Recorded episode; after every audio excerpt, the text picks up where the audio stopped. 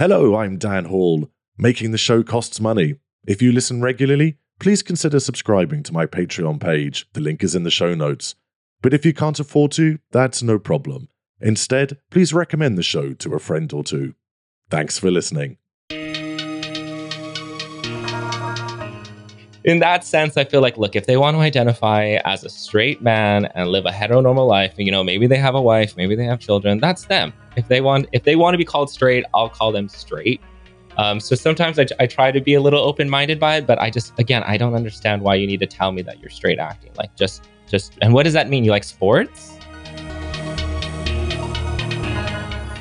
This is In the Key of Q, featuring queer music, queer chat, and queer stories from around the world. Everyone is welcome to the conversation, whatever beautiful identity pleases you. Music helps us feel connected and know that we are not alone. Do remember to join the conversation across socials using the hashtag queermusic. I'm Dan Hall. Tune in and be heard.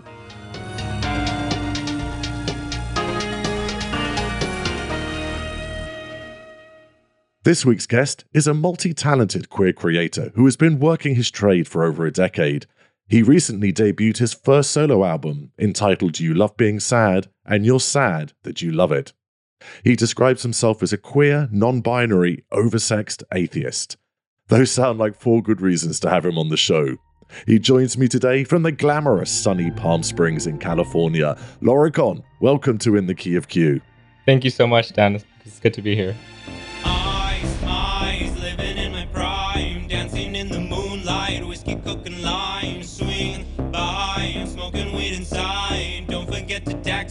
Tell me you. So I forgot that you replied. Let me grab my shit, fuck, I'll meet you guys outside.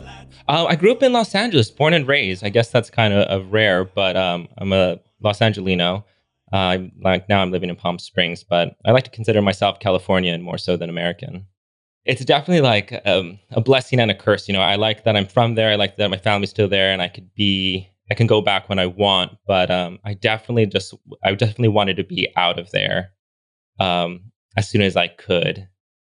Hollywood is such an iconic global cultural space. What was it like growing up there? I, I, was kind of overwhelming. I feel like everybody's in the industry, you know. A lot of I think Los Angeles gets a, a really bad rap. I mean, I like to call it Lollywood because it encompasses Los Angeles and Hollywood. Um, but I think it gets a bad rap. People like to think that um, everybody's fake there. But I, I feel like the people that come off as fake are all the transplants. You know, everybody goes there to to want to be somebody, and I guess everybody's faking it until they make it. So I feel that Los Angeles gets a bad rep um, because everyone thinks everybody's fake. But um, if you actually meet a real Los Angelino, they're actually very down to earth and um, really real and rooted in their Los Angeles culture. And what was it like for you? What were some of your experiences as a little boy? I mean, growing up, uh, honestly, I was only being from Hollywood, and I guess that was lucky for me, but I was only interested in art really. Uh, I was rather reticent, maybe a little, little bit of a loner. Um, I kind of prefer to be alone. I mean, I would go outside and I was probably from the last generation that would go outside and play with kids on the block, you know, bikes and stuff. But I always found myself leaving the group and um, kind of isolating myself in my bedroom and just listening to music and drawing and watching movies. I I much preferred it, I guess, other than um, rather than playing outside. Oh, I was probably younger than six, probably like four, five, really young. It was it, it came on really early, where all I was doing was wanted to listen to music and draw. And um, my parents were like, "What are we going to do with him?" So they actually ended up uh, ended up enrolling me in um, Los Angeles Music and Art School. And where were you getting the music from that you were listening to? Oh my goodness. Um, that's fairly in- uh, most okay. So I I grew up in like the nine. We're talking about right now, probably like the early '90s. So this was like during Disney's Renaissance. You know, Alan Menken had just wrote The Little Mermaid, so that was in the ethos. Um, Whitney Houston's The Bodyguard soundtrack was was on the radio, um, and I actually rem- remember that movie coming out. I was probably six years old, and I really wanted to see it. And my parents like rented it on VHS back in the day and um, they said no that I couldn't watch it because I was obviously six years old, and that movie was rated R. However, I did sneak it, and when nobody was watching, I watched it, and that movie was life altering. Um, and between that and like watching cartoons, you you especially like Warner Brothers, they really do use a lot of classical music in it. Funnily enough, I was just talking about the Warner Brothers cartoon scores just the other day because apparently they were so amazing because they used the Warner Brothers Orchestra, you know, the amazing orchestra, one of the best ones in America. When they would be kind of between films, they would do these amazing Tom and Jerry scores. Yeah, so influential for me at least. It, it was just really great to be that young and be exposed to that kind of what what I consider like high art, you know? And also the quality of the material was so good. I think it's so easy with kids to sort of go, oh, it's only for kids, so let's just be a bit half assed. But you watch those cartoons and the animation and the scoring, it's just such high quality.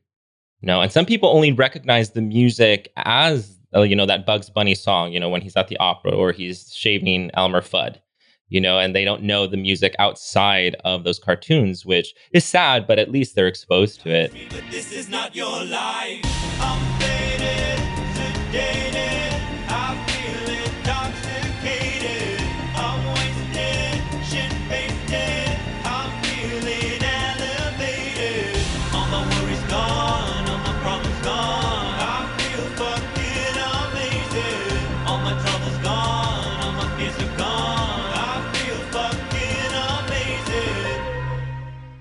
Thankfully i was um, i was babysat a lot by my aunt my my mom's sister and she was born in the 50s so all she listened to were, were oldies. So growing up i would like be there all day listening to you know music from the 50s and 60s and my parents listened to stuff like the cranberries and like Sade and bob marley um, and personally i just loved more the orchestration um, type music uh, or musicals or operas. So I did have a, a wide spectrum of music that I was being exposed to. For me, I really felt growing up that music was my safe space, really, to start to develop my queer identity. I could be anything I wanted to be. And so when you were young and maybe listening to the Andrews Sisters and a bit of Fred Quimby conducting the Warner Brothers Orchestra, did you feel that you were starting to get a sense of your own queerness in there? I, I definitely felt queer in the sense where the things that I were listening to weren't popular. Um, the kids, my friends around that age, you know, weren't listening to the B 52s or like Bernard Herrmann scores. Um, but it did enhance, like, you know, plain plain make believe or plain pretend you know i remember having batman figures and i would actually like play the batman score while i played with my action figures you know and i don't know if anybody else did that i was like scoring my playtime um, and I, I feel like looking back on that I, I think that's that's very queer You know, I inherited from a neighbor of mine when I was a kid a whole lot of Star Wars figurines Oh. and the Death Star. wow And I had no interest in the Star Wars storyline at all. So all I did was recreate storylines from Dynasty or Dynasty, as you'd call it. nice You know, they'd kind of all just wander around slapping each other. yeah, I used to do the same thing. I feel like they would, you know, give me action figures and stuff. And I remember that I got like this, almost like this um, Japanese made like a Power Ranger knockoff, but it came with like you know a set of five, and they were all different colors. And to me, I I made them, I assigned them all to Sailor Moon Scout. So uh, while I looked like I was playing like robots, to me in my mind they were like the Sailor Moon characters, and I was having a fun time playing with them. Were you aware at all of being a loner or of being different? Uh, or because it was your norm, did you not really become aware necessarily that you were different or other until you were older?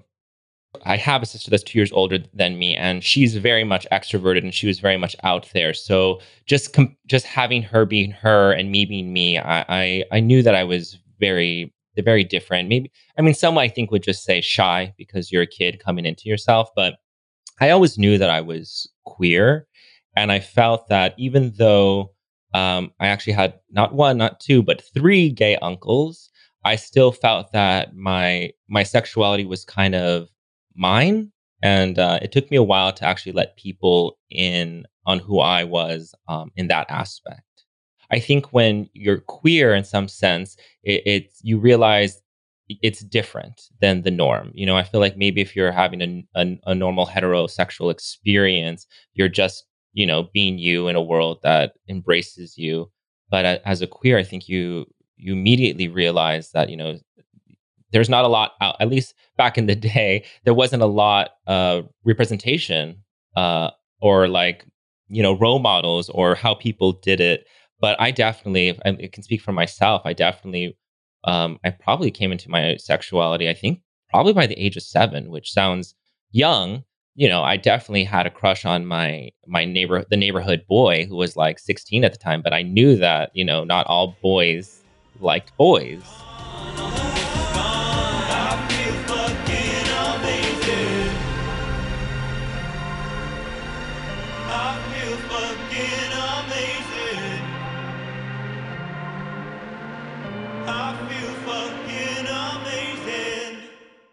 So there's this young gay kid who chooses to isolate themselves a lot in music and to play games on their own, and you're not chatting with the neighborhood kids that much. So where did you find this sense of belonging? when I was um, put into that art school, um, that's when I started to perform um, characters, you know, because normally you just join a choir, and, and I was in that, and you would sing songs. But then when you started to um to play uh, parts in musicals and operas, I felt like that was that was something that was new to me, you know, to to play pretend and dress up and to get praised for it. Um, that kind of really gave me a sense of of belonging um, and really introduced me into a world that kind of embraced queerness, even though it was kind of you know um, not not the main purpose, you know, because there's a lot of queers out there in musical theater and in opera, and though you don't really talk about it, you know, it's there, and you can't help but notice it. Completely. And I think, in a funny way, one of the reasons we're often drawn to dressing up or playing is from a very early age, we learn to get used to wearing masks or kind of code switching depending on what company we're in. Yeah, code switching. That's a, it's a very good term, and and yeah, I, I believe I think all kids do it. However, I do think it is a skill that is really honed when you're when you're growing up queer in an environment that isn't so. And in a way, I suppose you manage to sidestep what always looks in movies anyway and in TV shows to be the horror of the American high school. This is I'm still like in my youth. I mean, um, my youth. Uh, I would say that I joined the joined the school probably between like I don't know five and eight. So I was still like really young. Um, but then you know I went to middle school and I still like did musicals and stuff. And though everybody around me just felt straight or was living a hetero um, life, it wasn't until I went into high school. Um, that there's a high school in Los Angeles, kind of like the Fame School of New York, but it's in Los Angeles. It's the Los Angeles County High School for the Arts. Um, and when I got uh, auditioned and I got accepted there, that was probably like the first time that I saw um, other queer people of my age being openly queer um, and and being embraced for it. It was it was kind of a new experience for me, and, and it kind of allowed me to to express myself a little bit more comfortably, though I wasn't so queer, um, so outwardly queer. It still kind of gave me some comfort, and um, I don't know. I found some solace in the fact that that I was able to see other people like me. The arts high school that I went to, the most popular kids were queer. It was it was such a strange experience to have like the most popular guy in school being an out gay man and the most popular girl was like this queer lesbian with like really butch um, mannerisms. I mean don't get me wrong there was a bunch of heteronormative experiences there happening you know like not everybody was queer but the the the queer people there felt like they were just living their authentic selves and nobody at least outwardly was cruel or like bullying And so during all this time, and then into your teens and early adulthood, what did your maleness mean to you? What did masculinity mean to you? And I felt like, you know, growing up, um, being born uh, a male, you know, you do, and in a in a Latin based household, there is like this machismo, macho. The man has a role, and to me, it just I, I didn't I didn't fully em- embrace that. And being queer, seeing a lot of queers in high school, and finally like going to to college, and uh, you know, being alone and away from everything that that raised me, uh, I think it allowed me to really just embrace whatever I wanted to be, whoever I wanted to be. It was like playing pretend, but in real life. I'll admit it, but you didn't help. You played the game like me, you wanted sex and honey, I could tell. You played it well, but I could tell. Yeah. I was willing, more like I wanted to. Reminisce in the past and get lost in the taste of you, the touch of you, the smell of you. Yeah. I got lost in that moment. And there's so much discussion at the moment, isn't there, about masculinity and femininity and what these things are or, or are not. You know, you go onto Grindr and Scruff and the hookup apps, and there's just so much toxic masculinity around it. This kind of pantomime thing of I'm masculine, I'm masc looking for masc. Yeah, it is. It is. It is really funny when I when you see things, or or to me, I find it funny when I see people having to tell you that they're masculine. It's it's like if you really are masculine, why do you have to? I should just be able to like see it, right? I should just be able to experience it, or you should just be able to ooze it, and I know that you that you are what you are. You know, I I've I have um I've hooked up with many uh, uh, uh, straight men, you know, and every time I talk to like a friend or somebody or somebody in passing, I'd be like, "Oh yes, I was with this straight guy," and everyone's like, "Oh, are they really straight then?" And in that sense, I feel like, look, if they want to identify as a straight man and live a heteronormal life, you know, maybe they have a wife, maybe they have children, that's them. If they want, if they want to be called straight, I'll call them straight. Um, so sometimes I, I try to be a little open minded by it, but I just, again, I don't understand why you need to tell me that you're straight acting. Like, just, just, and what does that mean? You like sports? Now we're going to roll forward a little bit because you mentioned there the straight guys that you've hooked up with. I'm really interested in your music that you talk a lot about uh, the kind of messiness of adult queer narratives. You know, we don't often get to hear these complex gay stories. And I'm particularly interested because you do talk about having hookups with married men or hookups with men in relationships. Has your songwriting always been steeped in that level of personal storytelling? Yes. Um, I, I feel like that's. I do try to, you know, be like a Kate Bush and try to write narrative and be a, and put myself in other people's positions. But I often find myself just coming back to this like diary entry experience where I'm just I'm writing my truths, um, and and sometimes it really keeps me from sharing my music because I feel like I could be so honest um, and I not even realize it until like maybe after like a couple months I'll come back and listen to a song and I'll be like, damn, I really said that, or like I can't believe I'm sharing this with people. One of the things that has surprised me and disappointed me about being 50, and I've just turned 50, I thought all of these problems I had would have sorted themselves out by now. You know, there's been loads of years gone by, and they kind of haven't. They haven't, they're still there. And it's just made me realize quite how influential having to hide when I was younger really Yes. was on me. Yeah. Yeah, I when I, I went through the, I like reading and I went through this period of time where I was just reading a bunch of, you know, like queer literature and it's it was all so tragic, you know, everyone died at the end or somebody became a murderer. It was the villain, the queer uh became uh the queer lead of the book was always a terrible person um until I read uh Ian Forrester's Maurice. Ah, yeah. And that was That's a great book. it was the first time where I was like, oh my gosh, we get a happy ending. And like it was it's so refreshing. And it was like there should be more art that's happy, you know?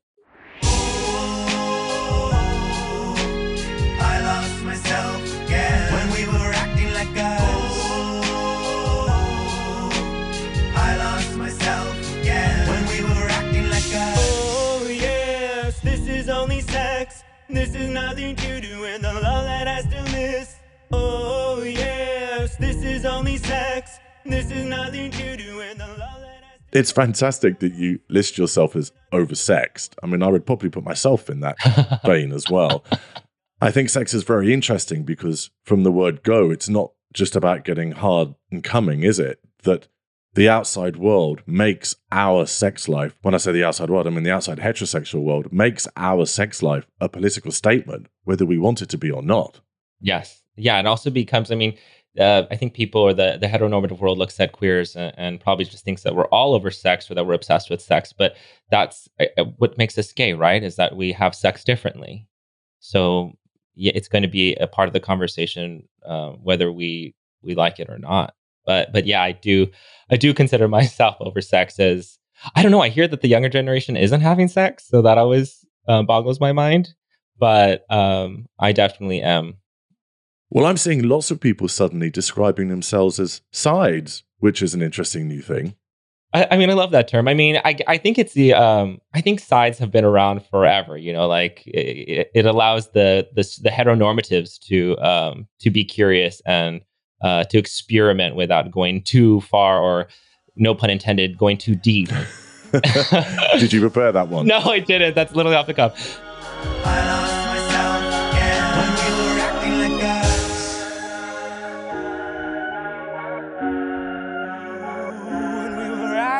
Acting like. Ooh.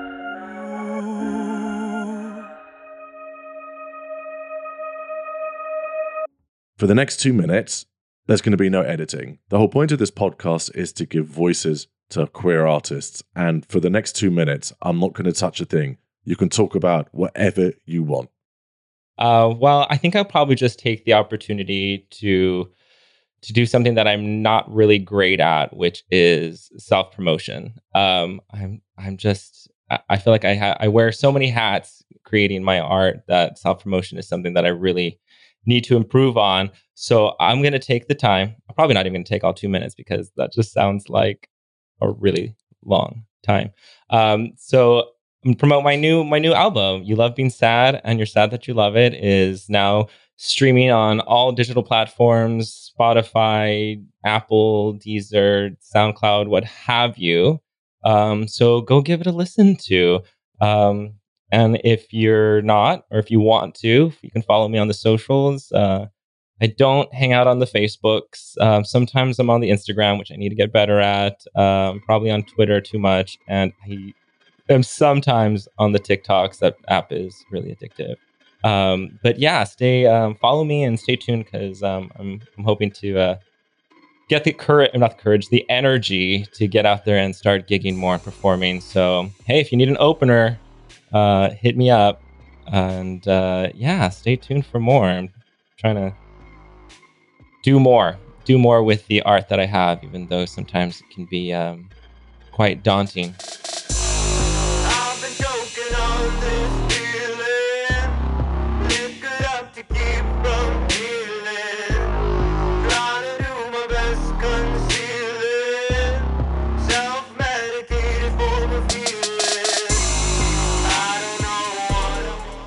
So, Lorrakon, what do you think your 15 year old self would think of you and your music? Oh man, um, I honestly think that they would probably be taken back by how honest I I can be, and like and like you said, it, it would be easier to just to just journal it and put it away. Um, so I think they would be, you know, kind of kind of surprised on how bold I've become. Um, but I think they would be happy or even proud to know that um, I'm still doing what I love to do, and that's creating. I love creating uh, ever since I was younger. So I think they would be content to know that I'm still doing that. And why do you think it's important for us to hear our queer voices in music? Um, I think it's just like it, like in all art, it's just it's just kind of so other people know that we exist, that we're here, that that uh, that as as it may feel at times, your your queer experience isn't as unique and as isolating as as it, it can feel. And I think it's important to hear other people's stories and find other people like you. It gives you um gives you hope. It gave me hope.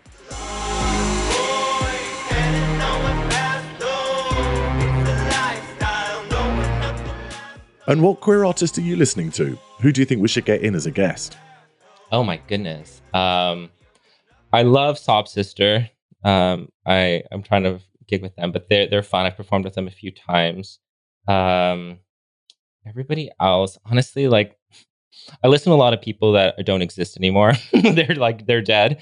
Um, so you couldn't you couldn't have them on. Um, I would say, I mean, not for the guest, but I mean, if you're out there just listening to music, I would do some research and, and listen to some some older queer music like L- Sifri. Um, I'm a huge fan of Tchaikovsky. I mean, he was a queer. Just listen to his compositions. It's it's very very dramatic. Um, again, the B52s just did their farewell tour, but they're an amazing queer punk band, um, pop queer pop that I would recommend.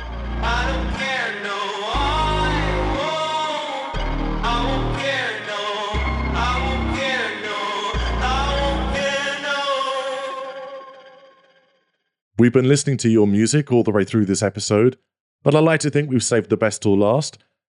I close each episode by saying to the guest, What is your gateway song? And the gateway song is a, a number from their catalogue that will act as a perfect introduction to people who don't know their music at all. What would your gateway song be and why? At this moment, I'd have to say my song Love You Till the Day I Die would be my gateway song because it gives you a little bit of everything that I like to do. Uh, I, I, feel like you can definitely hear my musical influences in that song and very queer lyrics. Uh, I have thematic orchestrations, electronic beats. It has quiet verses and really big choruses and unexpected endings. Um, and a lot of the music that I listen to kind of have unexpected endings. Cruising with the top down feels like summer with the warm wind in my hair. Underneath that sunset, purple mountains remind me where I live. Daddy, this is perfect. California, this is where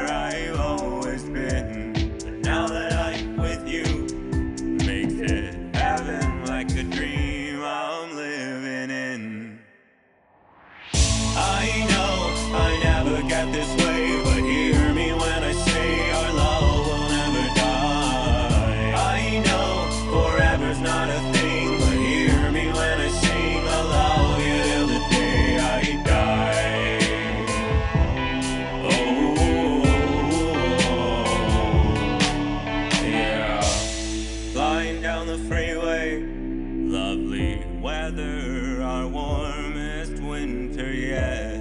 Almost to the desert, out the city, away from where I live. Tonight we'll drink some whiskey and I'll smoke one as we watch the stars fade in. Tomorrow when we wake up, yerba mate and I'll make breakfast in bed. I know I never get this way, but hear me when I say our love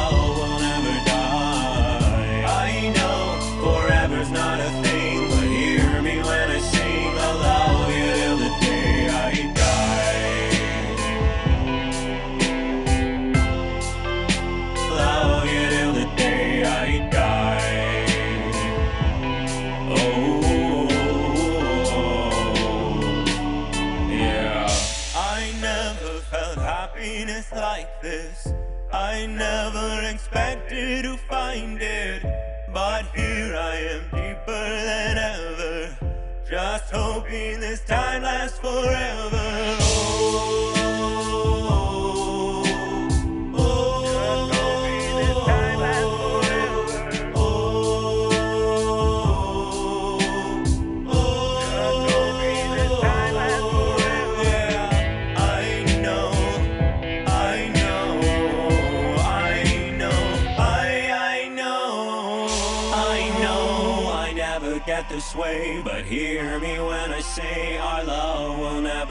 I know forever's not a thing, but hear me when I sing.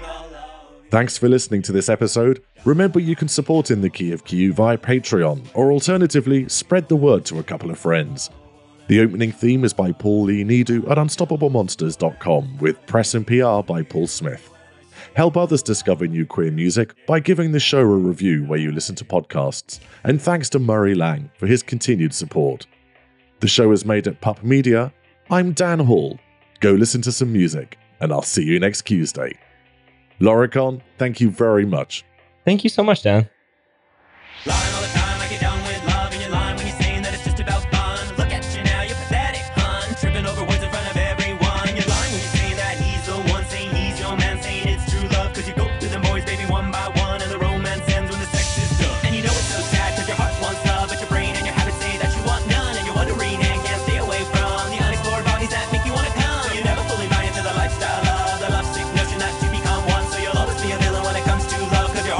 But your brain says run.